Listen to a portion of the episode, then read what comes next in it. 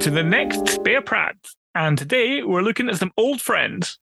From Big Finish Productions, Doctor Who, The Ninth Doctor Adventures, Old Friends. Welcome. Welcome to my funeral. Sarah Jane always knew you'd go distinguished. Or was that Harry? Explain the USP. Our premium service allows for the most personal farewell between the deceased and their loved ones that science can presently provide. For a few hours, we can restore their mind and body to the very peak of health. But what for? So the dead can return and attend their own funerals. Oi! What's wrong? I thought we were going at the same time. It would have looked amazing. Remember, killer on the loose. Yep, got that. Thanks. And try not to worry, but this is gonna hurt. What, me? No, me. Are you name and rank? Brigadier Alistair Gordon Lethbridge Stewart. Hello? You open? I only just got here, mate. Okay, whatever. Uh, one Americano, one hazelnut latte, as soon as you can. You what? You know about Green Men? like you wouldn't believe. You love it. Every single moment. I can tell. Yes, well, it uh, pays to keep the hand in. That's why I've been helping out down at the base. What base is that? Running log of the HMS Columba experimental sub, day 312. Attie's son, the doctor's a sterling chap, and please, please call me Alistair. My shouting days are over. As you like, Alistair.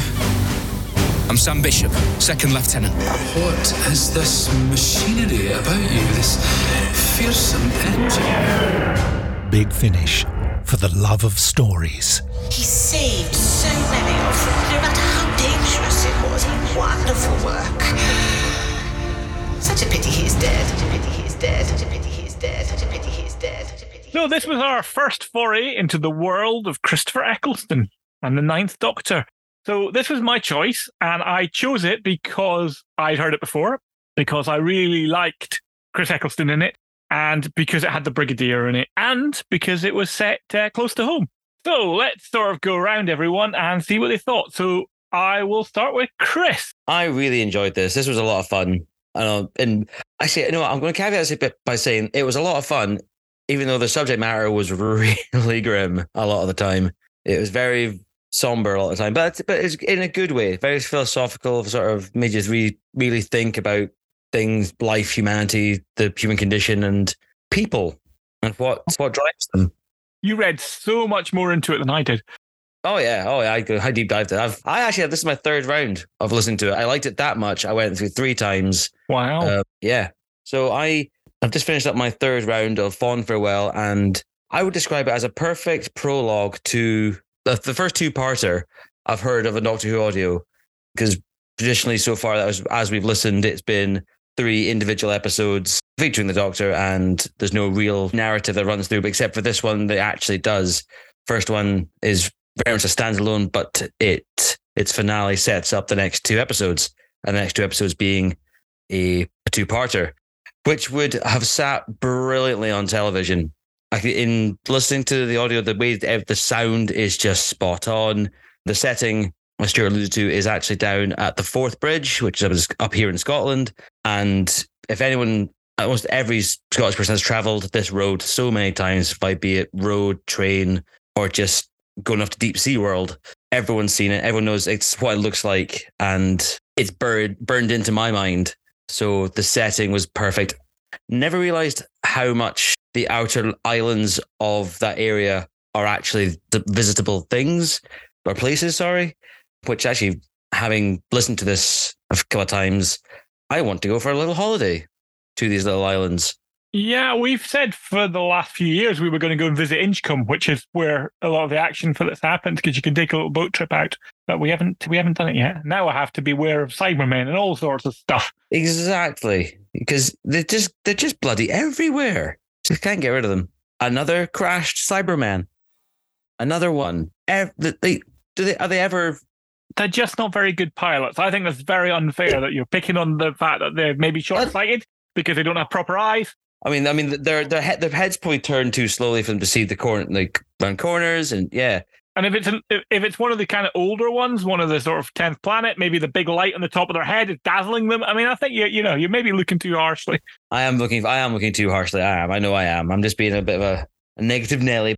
But that's it. That's it's completely by the by. It actually gave us probably a really good original crashed Cyberman story in that it was the crashed Mondasian Cyberman and how they dug up. Let's use that one. They dug up the old bodies of the the men and boys who built the Forth Bridge. Exhumed. There you go. Exhumed, the body. I put a bit of a rumble on the back of that little exhumed. The bodies of these men and boys. Did they exhume them, or did they just collect them because they fell off the bridge while they were working on it? Was that actually? I tried a bit, a bit of gravitas in there, Doug. Try a bit of gravitas. I just got this image now of like a Cyberman under the bridge with a big net, waiting for them to try to catch them as they went. That thing that you do in primary school with the big kind of sheet, the big big parachute, just launching some up in the air and then just dropping down, but they're a corpse. Anyway, uh, that that that being aside. You went to a very strange primary school. Anyway, where, yeah. So where was I going with? I'm going to quickly round up and saying it was a really good original sort of way of presenting the Cyberman, Cybermen, sorry.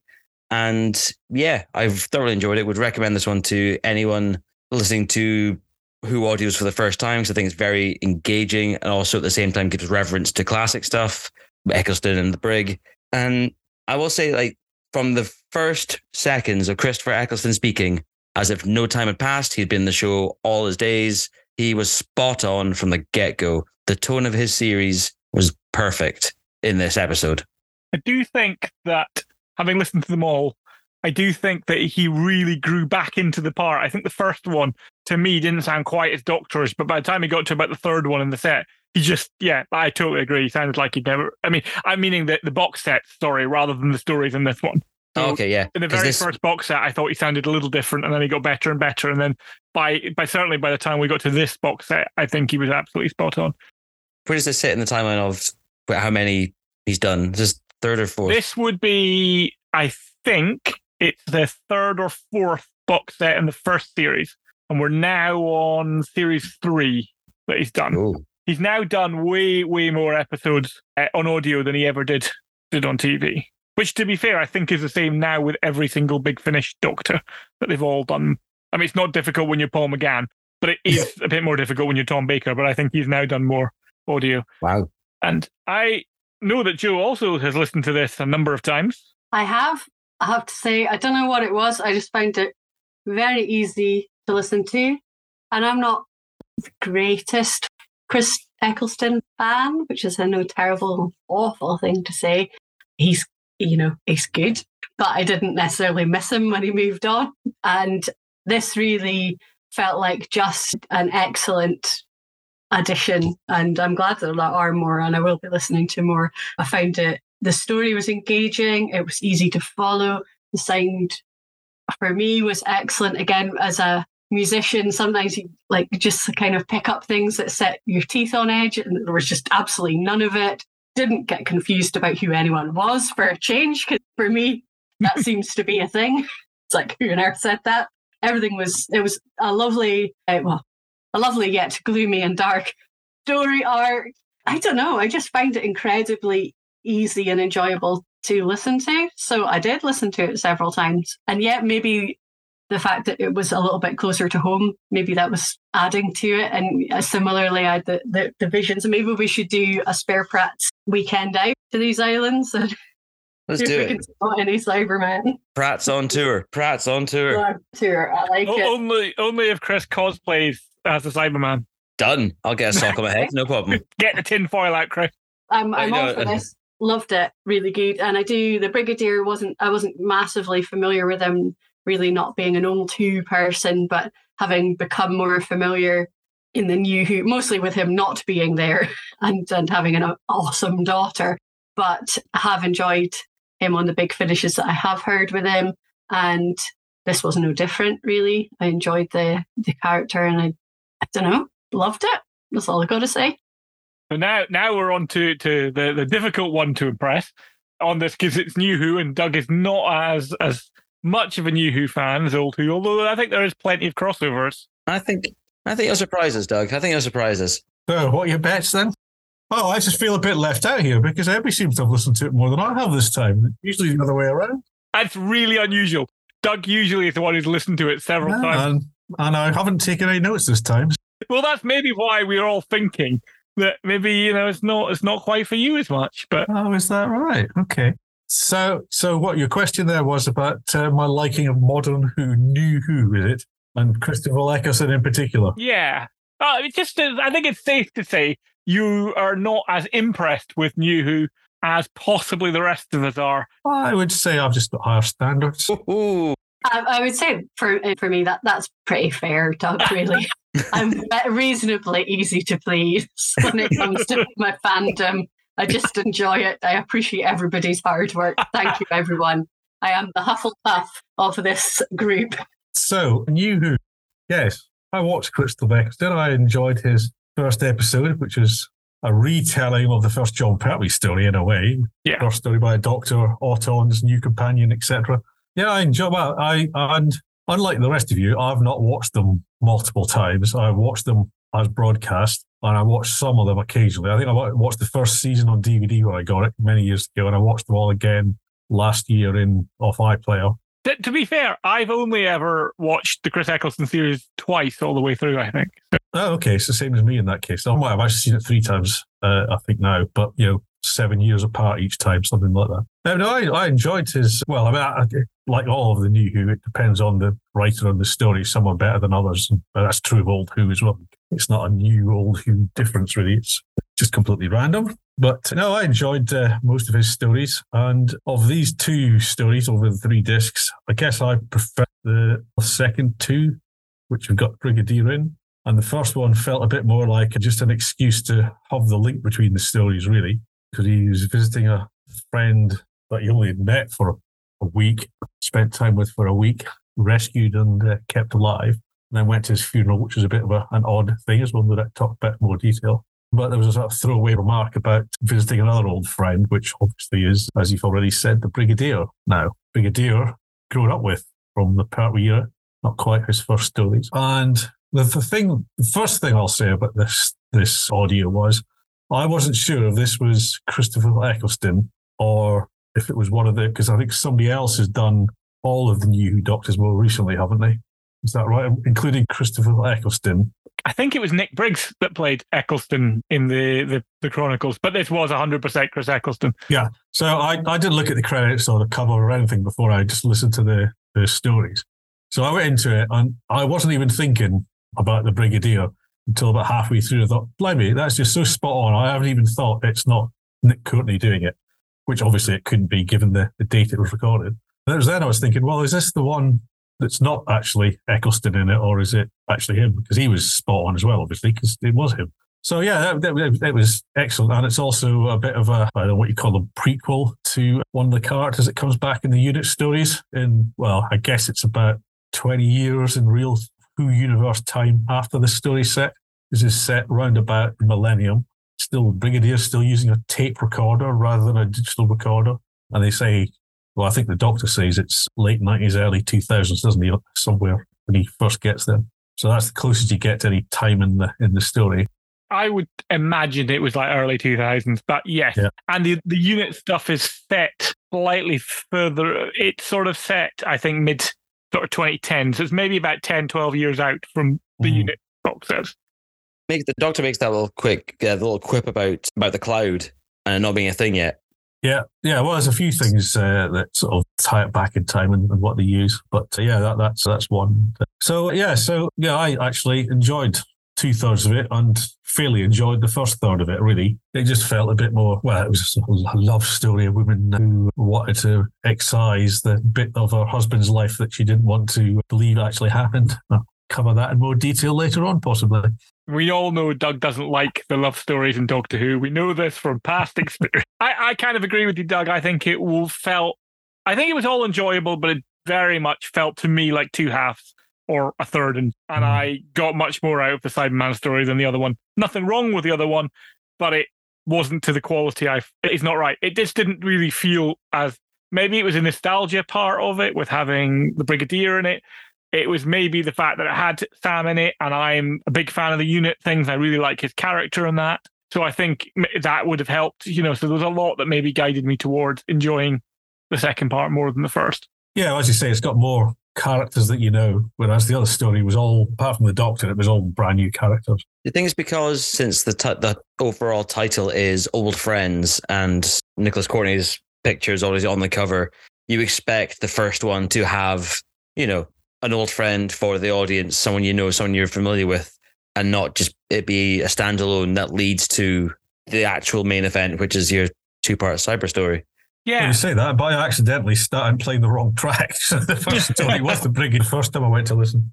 You, you're right. You wonder whether they could have chosen someone that was in a story that we knew. They could have referenced back to a story that we knew. Mm. Yeah. That an Eccleston story that we, we knew, or, you know, maybe even not an Eccleston story because there's nothing to say that the Doctor hasn't changed. They could have added that in. Or just a companion of some sort. From some point, yeah. That, I mean, that, that feels like that might have fitted quite nicely in. But it was all it was all uh, enjoyable. Well, that's the thing. I mean, for for me, again, always coming to these things with bright eyes and just like, ooh, this is a big, a shiny new Doctor Who toy to play with and see what I think about it. I just really enjoyed the story. Uh, I thought it was going to go one way, it went completely somewhere else, along a similar direction as I thought it would go in. But ultimately, just it's one of these stories that I think the the the moral, the theme, the the meaning behind it is something that I find very interesting because I do like the human piece around these sort of stories and that selective memories on those who have passed and how to how some people just choose choose to retroactively change their memories of someone and how they impacted their lives. It's I find that fascinating. I was I liken it to again. This is a bit of a hard left here. I liken the sort of themes around it similar to Heathers in a way. Don't know if anyone knows what I'm where I'm going with that. I'm assuming you're meaning the movie or the uh, absolutely musical. not the musical. I've not seen the musical, but I that's that's that's another conversation to have. Musicals should be musicals, and films should be films. That's all I'm saying. Don't touch my stuff. Just wait for Back Doctor the Who the musical musical. to come out, and then you'll be different. Mm. Actually, no. I, okay, and on that one, on I want to hear the Exterminate song because it'll just be like just a big band Exterminate, ba ba ba ba ba ba. What I, no, what I want to hear is the song that they sang in Jubilee with the little Daleks doing the little like, song. That's what I want to hear done, put to music and done properly. I'm a little Dalek, short and stout. Here's my sucker. Here's my bah bah bah bah. But Doctor Who: The Ultimate Adventure, that was a musical. Was it? There were songs in it. I never saw it. Didn't you? See, the way, the way you said songs, Doug, it sounds like actually you can almost hear the parenthesis on there. The songs. Well, they were rather cheesy. I, I never saw it, but I do actually own the poster from when it was at HMT. Yeah, well, that's where I saw it with Pertwee and uh, Not only do I own the poster, I own the poster that went out in the front, but I also own the hand painted posters that they used to do at the front of HMT. There you go, collector's editions. And on another note, I saw that the new uh, Doctor Who figure that's due out uh, later on this month is uh, the Ultimate Adventure Colin Baker figure. Well, that'd be a collectible then. Talk about mining the depths when you start doing that. No, I thought I yeah, there was a lot to enjoy on this one, and it's lovely to see Christopher Eccleston back. I think we all kind of felt, I think we all felt we'd never see Christopher Eccleston back in the role after he left. He was the one you would say you're never gonna, he's never gonna do a big finish, or he's never gonna. Yeah, but even he said he, was, he said himself in the interviews he's done since he's doing done them. It's like the lockdown. He's he is a, a working actor. He needs you know to do stuff. So people want him to do something like, and his the script's good. Yeah, of course he's going to do it. But which is which is which is encouraging to hear because obviously it's well documented the fallout between him and the show. So it is nice to see him come back. And we may never, unlikely, ever see him on camera, which is you know totally fine. These things happen, but to get the audios as spot on to the show, his tenure as, as they have been, brilliant, absolutely brilliant. And, and we we know we've got more to come. We've obviously got another few. I think we've got two more box sets in the in the current series of his. We also know he's doing one of the 60th episodes.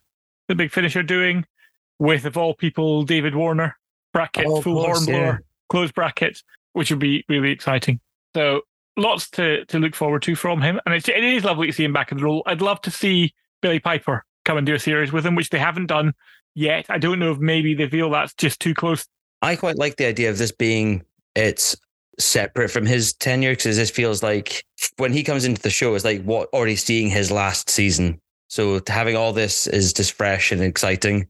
And you ultimately always know where it's going to go anyway. And it always felt like when Rose comes on to when he regenerates, that it's self contained. And everything else before that is just it's yeah him finding his himself sort of thing.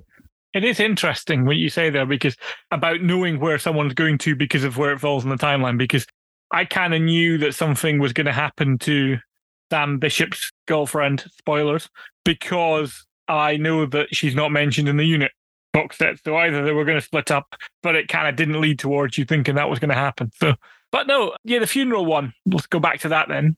Fond Farewells was interesting. It wasn't a kind of out and out action one, I suppose, in the way that maybe the other two stories in the set kind of were. They felt a bit more hands on, but it was quite thought provoking. Could have done with stronger side characters. Nobody, for me, really kind of jumped out and, and you know, was someone you'd want to see more of.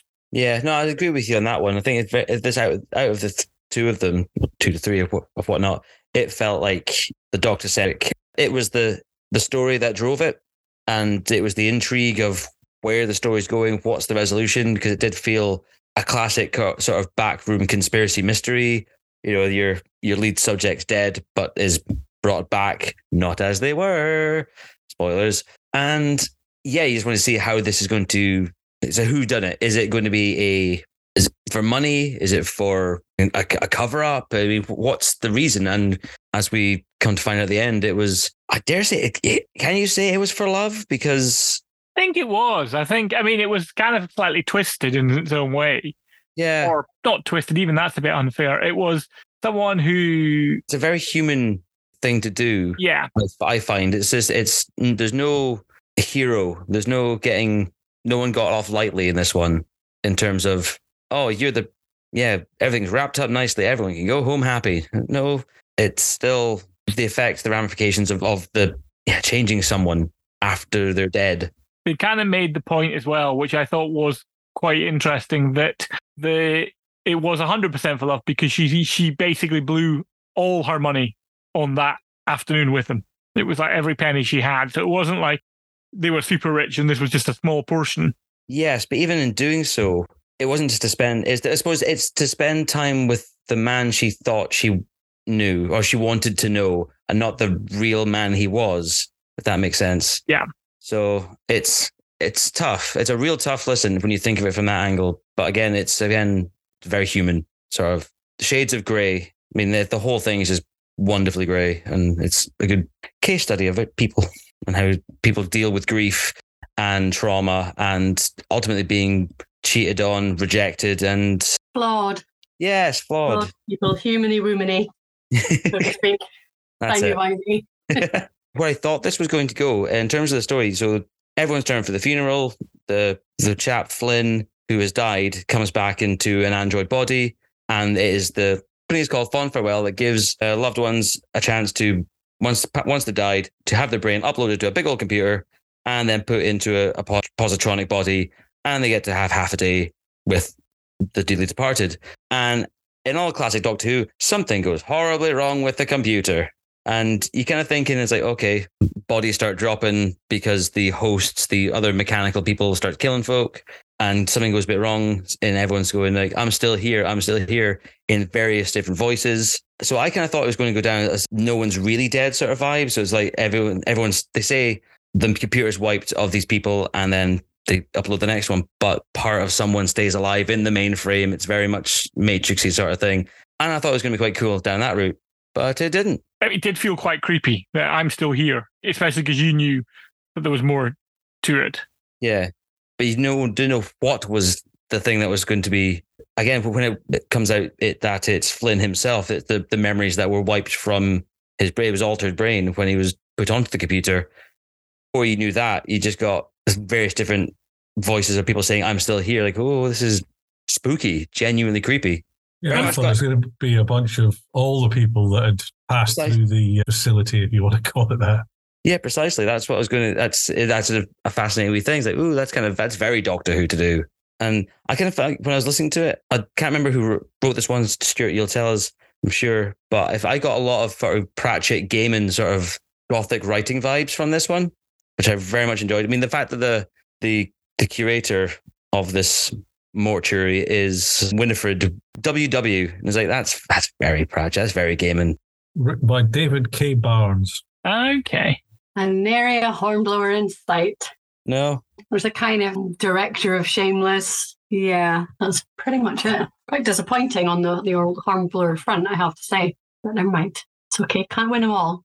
Can't horn them all. Here's an interesting cast point then. So Martin Quinn, who played Cameron in this, was the lead in Ur Willie when he came to HMT. But a career high. Well, he's also the person who is currently playing Scotty in Strange New World. No.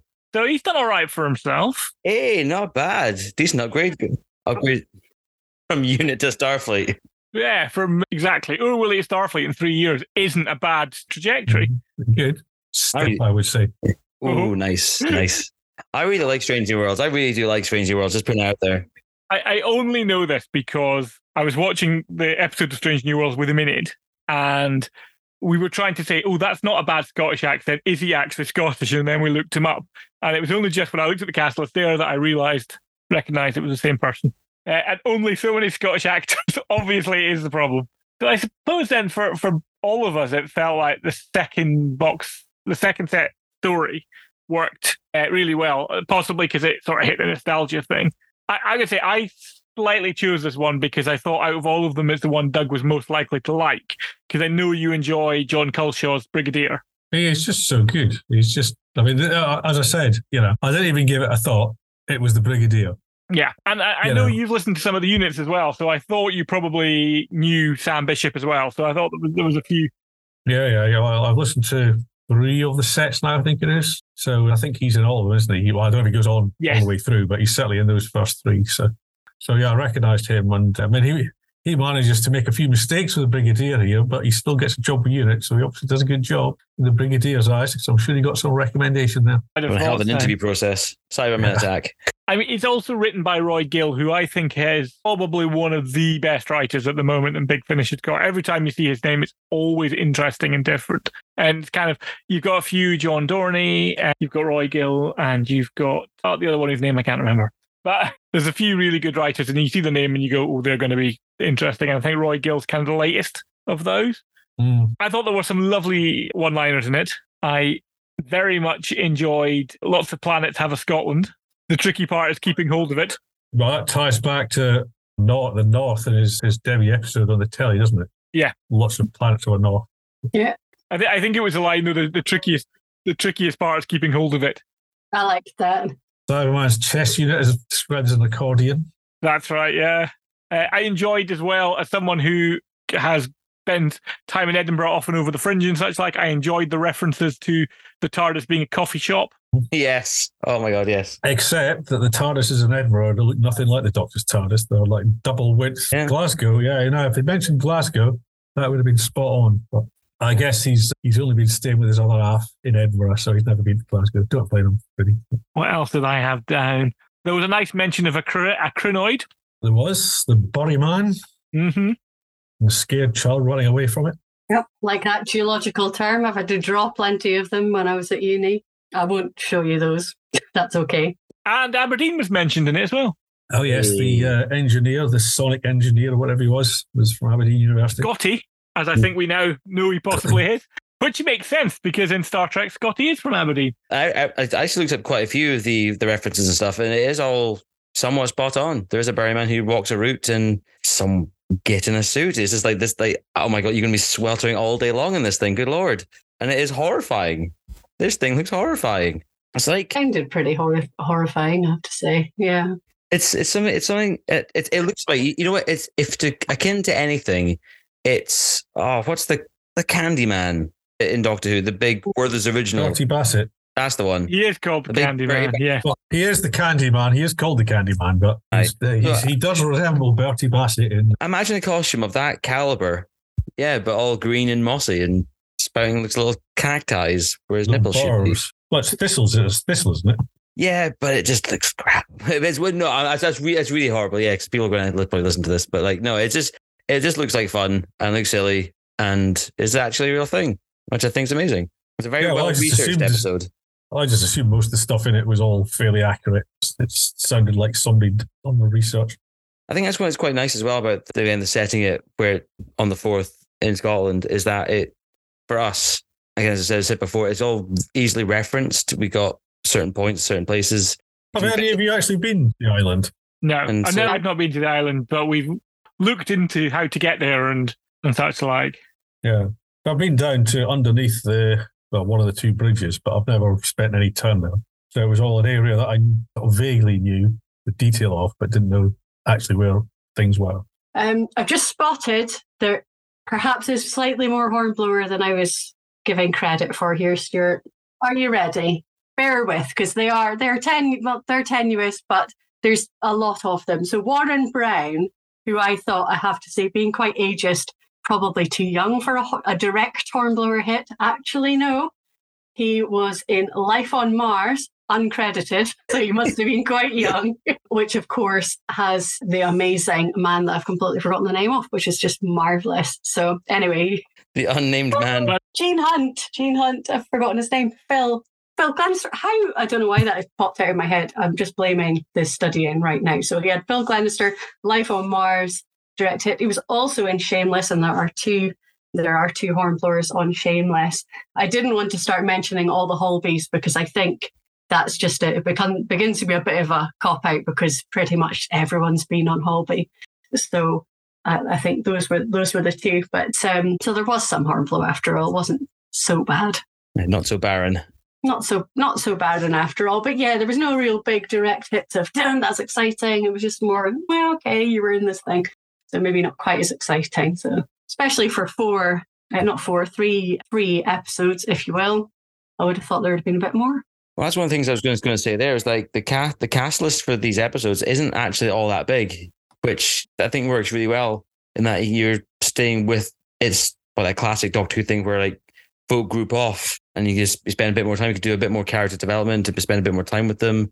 And yes, it's, it's really nice to, yeah, to see. Anything with the Brig and the Doctor in the same scene was just always going to be a hit. And it is so Hmm. nice to hear decades of familiar, familiarity between the two as if no time has been lost. It's that great thing when you meet a friend you haven't seen for two, three years, you're straight back into your repertoire again and again.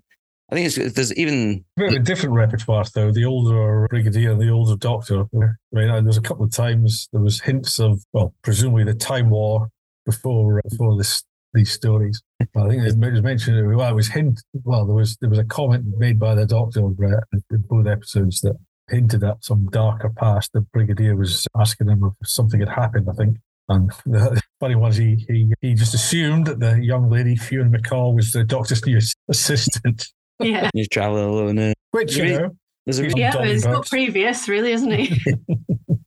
not as if it's a calling card. Oh, you're a young young woman. Are you mi- traveling with the It's- doctor? If he's got a he's got a type. He usually knows this. Now, you were talking about uh, Holby uh, as a common thing. So Eleanor, who played Fiona, Eleanor Lawless, she's uh, not a Holby person, but famous for being in Casualty, EastEnders, and Doctors. Apparently, not that I've watched any of them. And and is Irish rather than Scottish, which I was slightly surprised at because she I thought she did quite a good Scottish accent. I think that's what happens is with some of these audio dramas is that when you cast accent against type. I think that's my slight problem with with Jamie when we did the the first and second Doctor one. I think it was the last one we did, uh, or one before that. It's it just wasn't convincing. Or it's I've just actually gone back and rewatched quite a lot of the original series of Star Trek, and again, quality of Scots in from James Doohan. He just like, "Oh, didn't he have that pair? Ah, That's probably better Scots than he could do. At no point does Scotty go, aye, aye, fit like. Yeah, he doesn't have the Doric twang. Aye, aye, fairly aye. Well, that's the problem, isn't it? Because like, if they if they did do it accurately, it would be pretty much incomprehensible to anyone outside of the northeast. Let's face it. They could anglify it a bit, though, couldn't they? But did anyone, anyone see the film Brave when it came out long ago? There was one. I remember reading an article about oh, it's all set in Scots. All these, they're all Scots actors. And I was, okay, fine, cool.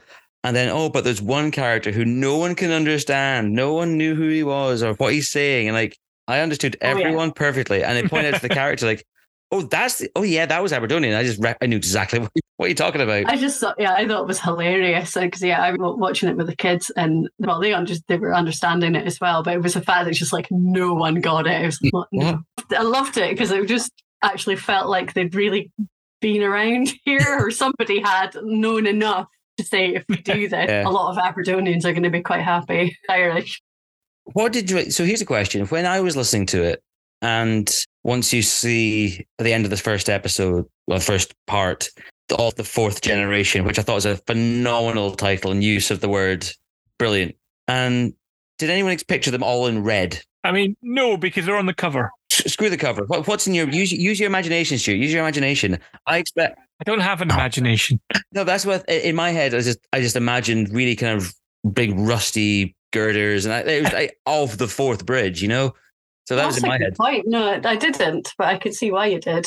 Again, they, that kind of added to what I loved about this being a, like a new take on a cyber story is that they're not the silver menace that they're de- usually depicted as, or clunky refrigerators with a sock for a head, and it just it would just give a really cool mental visual, which yeah, totally here for. I mean, I, I actually have written down here that I love the idea that it's Cybermen who named themselves the Forth generation, and I have this image of the cyber leader sitting there with a little book of puns, just working his way through them and going, ah, that is perfect. All the rest of these delete, delete, delete. I mean, I enjoyed it, but it did feel incredibly out of character that it'd be sitting there, make, you know, making a little pun joke. Well, he's not he's not part of the Well, They've cyber. been there a while, haven't they? There was also a line in it which was humans aren't just spare parts. And I thought, Oh, oh, yeah, just get in there, a bit of advertising for us. How did this compare? Because yeah, I think, have we only done two Cybermen stories? No, we've done three. Oh, oh, no, you're right. We've done the Harvest as well, haven't we? Yeah. So how did this compare then for you guys with the Cybermen? Because I think it's the first. No, I suppose spare, spare parts would have had the sort of Mondasian Cybermen as well. So it's kind of similar in that respect. Uh, It obviously a more feels like a more modern story. I think you could you could see this story on the screen. Yeah. Actually, I'm going to ask you if, before that. I'm going to ask you a question first. They allude like so. Cyber Cyber Chat pops out of the ocean at the end, and the Doctor alludes to meeting another lost Cyberman, Mondasian Cyberman, a bit more a bit more of a metalhead. He calls him. Is this an allude, does this allude to he's met previously? Is this a you know a callback to something else? I'm not sure. because I I'll say one slight down, but again, I'm going off on a tangent here. Sorry. One slight down I'm going to give this was I got really confused with the the go the voice in the mist, the whole ghost element to it, which again really enjoyed, very cool and moody. But I once they brush, brushed past it, I completely forgot that was even a thing until I went back to it again to realize, oh yeah, this didn't actually go anywhere. I don't think it went anywhere. I just didn't. I just didn't get it. I think it's like a bit that was there, a great set piece. Well, did they not say that there was something to do with the vibrations? Yeah, it was all yeah, it's all through sound vibrations and the, the voice in the wind. It was part was that part of the bridge imprint, but where did the mist come from? Did it tie into another side? I mean, the other Scotland, side? there is a lot of mist around. We do have a lot of mist. That's why there's the phrase Scotch mist. Yeah, but still, in the in the context of the, the story, I got that the mist popped out as if by nowhere. You know, that sort of big spooky mist, very dark shadow vibes. I don't know why in my head I'm picturing dark shadow. I mean, But yeah, it just didn't seem to go anywhere really quickly, and then was swept swept along into something else Sw- swept with along. the submarine. Do you know, sorry, just to go back to your previous point about the metalhead, I took that to be. Now, this is why it doesn't really fit in, and I wonder if it was more of an in joke. I took that to be in Dalek, the TV episode where he's in the museum and there's a head of a Cyberman. See, I thought the actually to that point, the reference to the other head in the box that comes that the boy from Unit's Yeah, picking up. Yeah. Yeah, I thought that was a reference to that, but at the same time, it can't be because that in I whatever canon of this episode that happens after. If I'm pretty sure that, and I'm going to sort of be reaching into the canon in inverted commas here. I'm pretty sure that in the Cybermen one where we had the Cyber Brigadier, you know, the one with Missy and the army Yes. of Cybermen, I think, do they not say at that point that they have parts of Cybermen left over from the invasion? Yes, yeah, that in this get the head in the box is part of that thing that's left over from the invasion. Yeah. But when Eccleston had the line about referring to the, the head, he, I think he almost almost says exactly the same as he thing he said in that in Dalek. Of, Well, you know, it would kind of make sense though because they're- they're the same vintage of Cybermen. They're the same. yeah. Yeah. But then ultimately, like this episode kind of canonically happens first, and then the other one. So it didn't. The reference wouldn't work. that's the bit that doesn't make a lot of sense. But I wonder if it was just put in as a bit of an in joke. yeah, which is always fun. Because Easter eggs. I, I, I, the only thing I could think of is that it kind of clicked into that that But two, but let's go back to the original point of you saying about where this ranks in, in our cyber journey. Yes. I think this one stands above the rest a little bit because it gave me something new and it's easy to visualize the location. I think the whole the whole piece is just really well written, good pacing, excellent sound effects, genuinely like creepy voice with vocals for you know what again names are really struggling with this one. The the mondasian cyberman.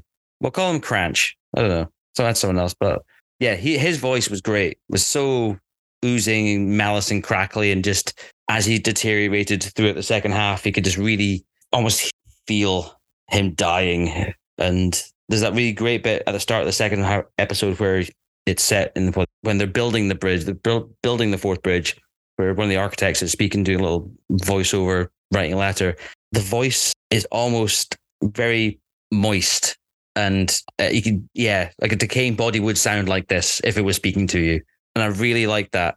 Very mentally evocative of yeah bandages big nasty cloak and the big reveal of a monster oh like ham horror I mean, it's one of those things, a bit like what we discussed in the last podcast. It's a little bit, you know, it's called Old Friends, so it doesn't give that much away. It, you know, it doesn't tell you that much. And then on the cover is a Cyberman, so you know if it's not in the first story, you kind of know that that's happening in the second story. that was the thing as well because again to go back to pacing i think that's what really works i was waiting I, without realizing it was going to be a two-parter i'm looking at it and saying okay it's coming up to the 45 minute 50 minute mark where the bloody hell's the cyberman coming into it they got to wrap this up really bloody quickly and then the to be continues like oh okay this is a big one this is cool So I hadn't looked at the picture, so I didn't realise it was a Cyberman story until they arrived. So That, was must have nice been better in me. some ways. Don't look at the pictures and spoil it. Yeah, it makes sense. Uh, uh, It doesn't help you work out what a monster looks like if you if it's a new monster, of course. No. They're never really that well described in the audio side. Yeah. Yeah. That's kind of goes back to what I was saying before about the spooky voice in the mist. And like, since I knew there was a Cyberman coming, they've set the ground for all this kind of timey wimey voice of something trying to kill you. It's like they're setting this the scene for something completely different than a Cyberman. And then so like I'm almost waiting there in anticipation, going, how are you gonna? How is the Cyberman going to pop into this? How is this very spooky ghost story going to evolve into a cyber story? And I wasn't disappointed. I've got to say, I thought I was going to be disappointed, but I wasn't. I, I mean, I suppose if you didn't know what was coming, the theory could be that the Burryman, in some way, shape, or form, is going to be the baddie, or there's going to be something more directly related to that. Well, I thought it was going to be linked to the all the people who died on the bridge, and some, there was obviously going to be a link to that, and the, you know the ghosts were linked to that.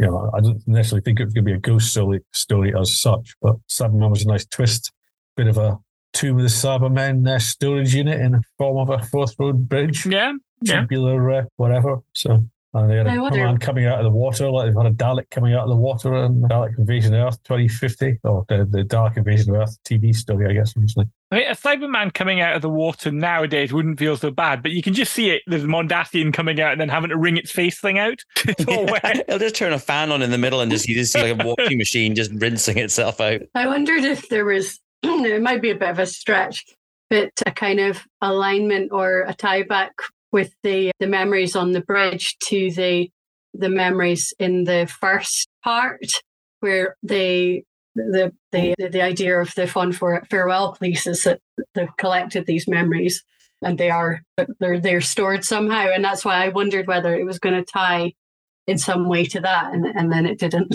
It does. It does feel So similar. I'm though. not sure It's- it's, it's a- an accident. It's a link between the stories, though, I guess, is rather than just. I think that's a good thing because it keeps you guessing, keeps you in, it keeps you engaged with where you think it's going to go because you always got that almost a Doctor Who formula in your head. Some for most Yeah. things, or, or if just in all media, you think you know what's going to go, so that you see to go hard left some other- other way. Like, okay, cool, I enjoyed this, or it That's goes hard right and just goes off off the off the cliff as the brig almost did. Saved again.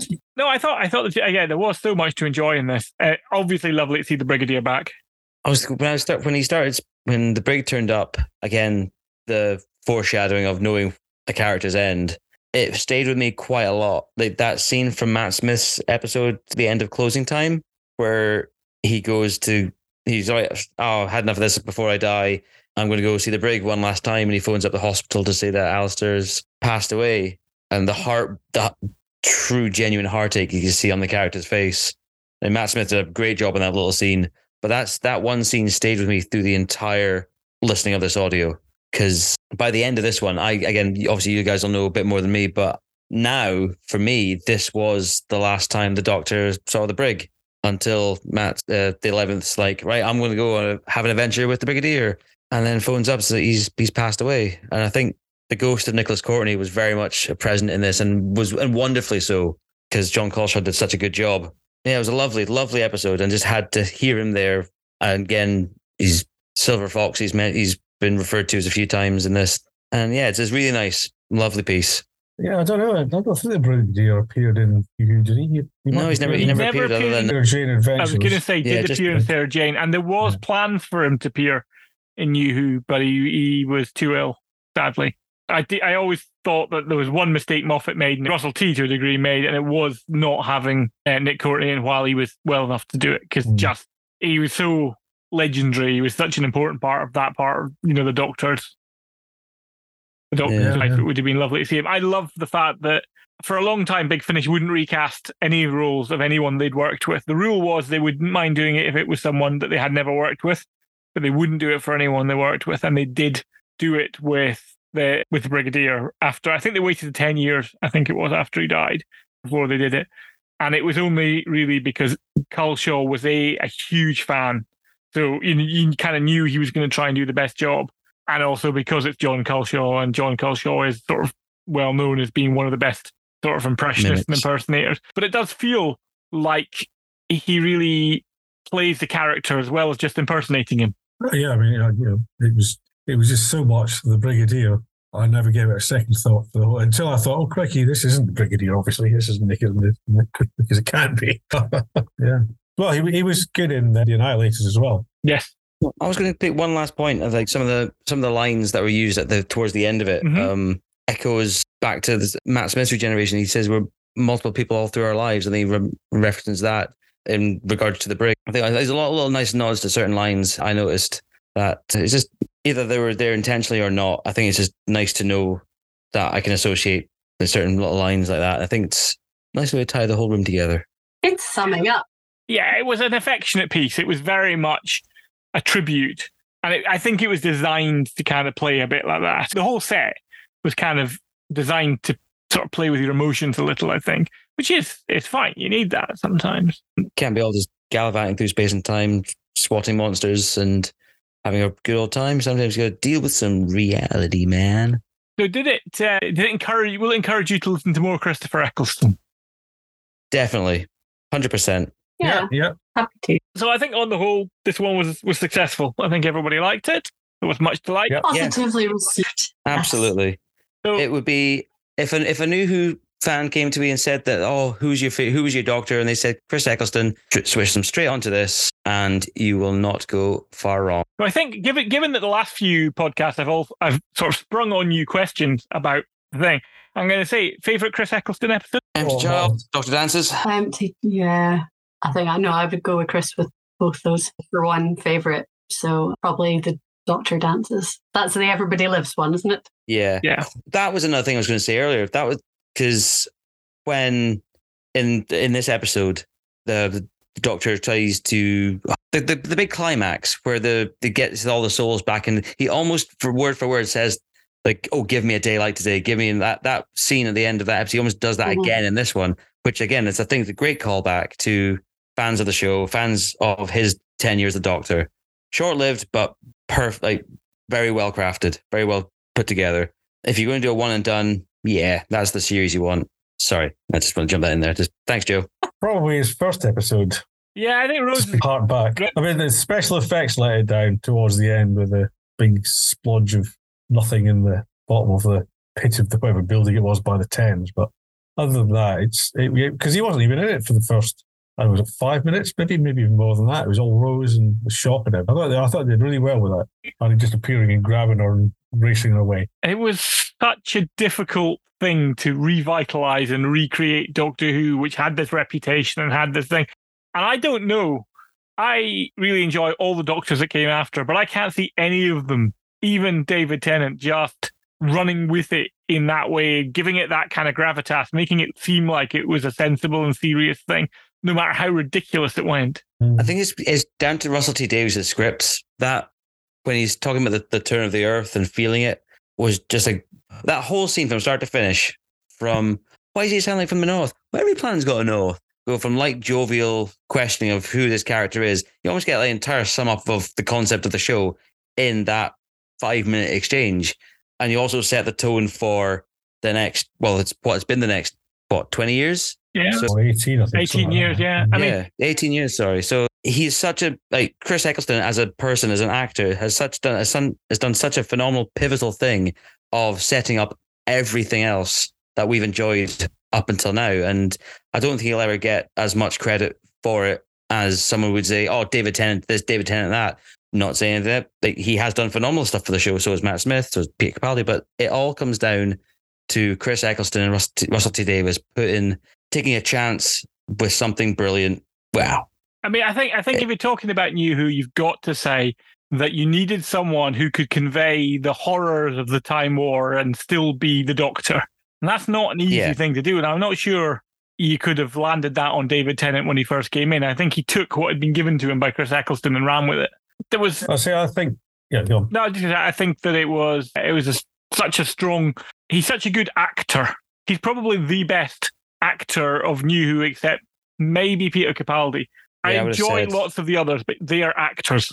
Yeah, I think that's that's what the show really has kind of brought forward, like the like the quality. Obviously, this is not to say anything again about the quality of the other actors in, in Old Who. It is it upped the game, up the quality, the standard set by everyone else before them. That okay, we're entering the next gear now. You have to. I think also as well, it harkens to the idea that the actor brings themselves to the role in a way. And so Chris Eccleston really brought this kind of working class acting background and everything he's done in his life to to this character and, and made it grounded in this bonkers sci-fi world where you've got a four by four that has the entire universe inside it. He can he actually make you believe it and go for a poke of chips afterwards. Yeah, I think there's some undoubtedly great acting and the those kind of things. I think there was there's been great acting all the way through. One of the things that always amazes me when I go back and watch some of the sort of classic Doctor Who's is every so often you'll get a guest star who's just so incredibly good, and you think, you know, what were they doing, slumming it on Doctor Who? And in a lot of cases, it was their kids wanted them to do it, or you know, you know, being a great actor doesn't always pay the bills, and so it's always they've always managed to do that. But I think in terms of doctors, your best acting doctors. I mean, they've all been really good because they've all acted a really interesting take on the Doctor. The weakest, to my mind, is probably Peter Davison, but that's partially because he's not my favorite Doctor. And even then, there's nothing wrong with most of his stuff. It's just some of it. I think you got to say Eccleston, as I say, and maybe Capaldi are just a little bit ahead of us. I think acting wise, I think David Tennant did some of his better work after Doctor Who and certain things. Yeah, I mean, I'm not sure he's ever been as good as A.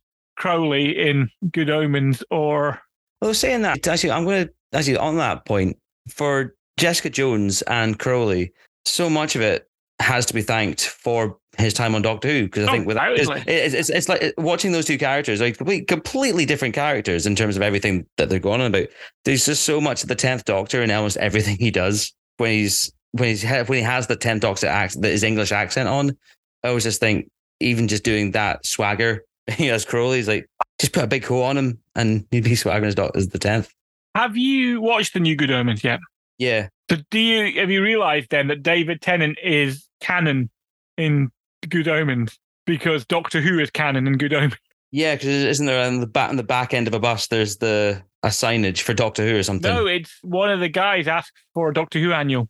Yes, oh, of course. That well, that yeah, that's one straight off. and, the- yeah. and they show it, and it's like a Doctor Who annual that never existed, and it's like a special proof of it that he can offer. And that just means that if Doctor Who exists in that universe, David Tennant exists in that universe. It just shows you that he has taken his his look.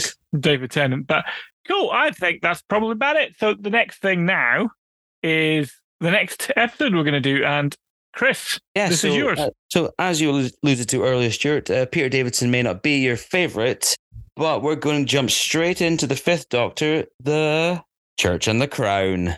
How exciting! I'm actually looking forward to this one. 'cause It just sounds really cool. Sounds fascinating. And I like this one. It's a good long one as well. Not one hour, 43 minutes. So yeah, this will be the first time coming back to Peter Davidson since since Spare Brats coming out to her first a lovely anniversary. Tegan in it.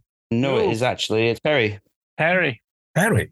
Mm-hmm. Right, it's one of these weird ones where they do different companions, is it? Like, It's no, it's done. set because there was one episode with Peri before he he regenerated, so it's set between the, them. Oh, of course there was, yeah. There's actually two companions in this. So there's Peri and there's Erimem. And Erimem, who I will explain more about next week, is an Egyptian pharaoh. Because why not? Who happens to be Doctor Who. traveling with uh, the Fifth Doctor now. Interesting because uh, they did manage to write very well for somebody from the time of the Aztecs. So they're limited knowledge of everything. I mean, Kind it's going to be honest. She doesn't feel much like she's from, from Egypt when you get. She's very good and she's. I, I like her, but at no point do you think, well, she's blatantly Egyptian. You know, that doesn't happen. So Well, see, now you say that, I'm expecting to hear some some South London, eh? not Up quite. from Egypt, innit? She's very she's very RP as all good Doctor Who companions are. Oh, certainly of the eighties. But yeah, that'll be interesting to listen to. So here's the trailer. Doctor Who, The Church and the Crown. Is this really another time? Yes, and place, Paris, 1626 to be exact, good few centuries after your time.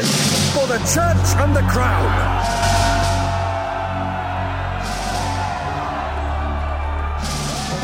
Richelieu had a vision for uniting the cultural diversity. Richelieu? Wasn't he the bad guy? No, no, no, no, no, quite the opposite. Alexander Dumas has a lot to answer for.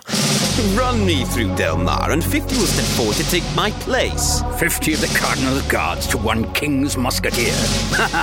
Hardly a challenge, Morin. How many more reports must I read of skirmishes on the streets?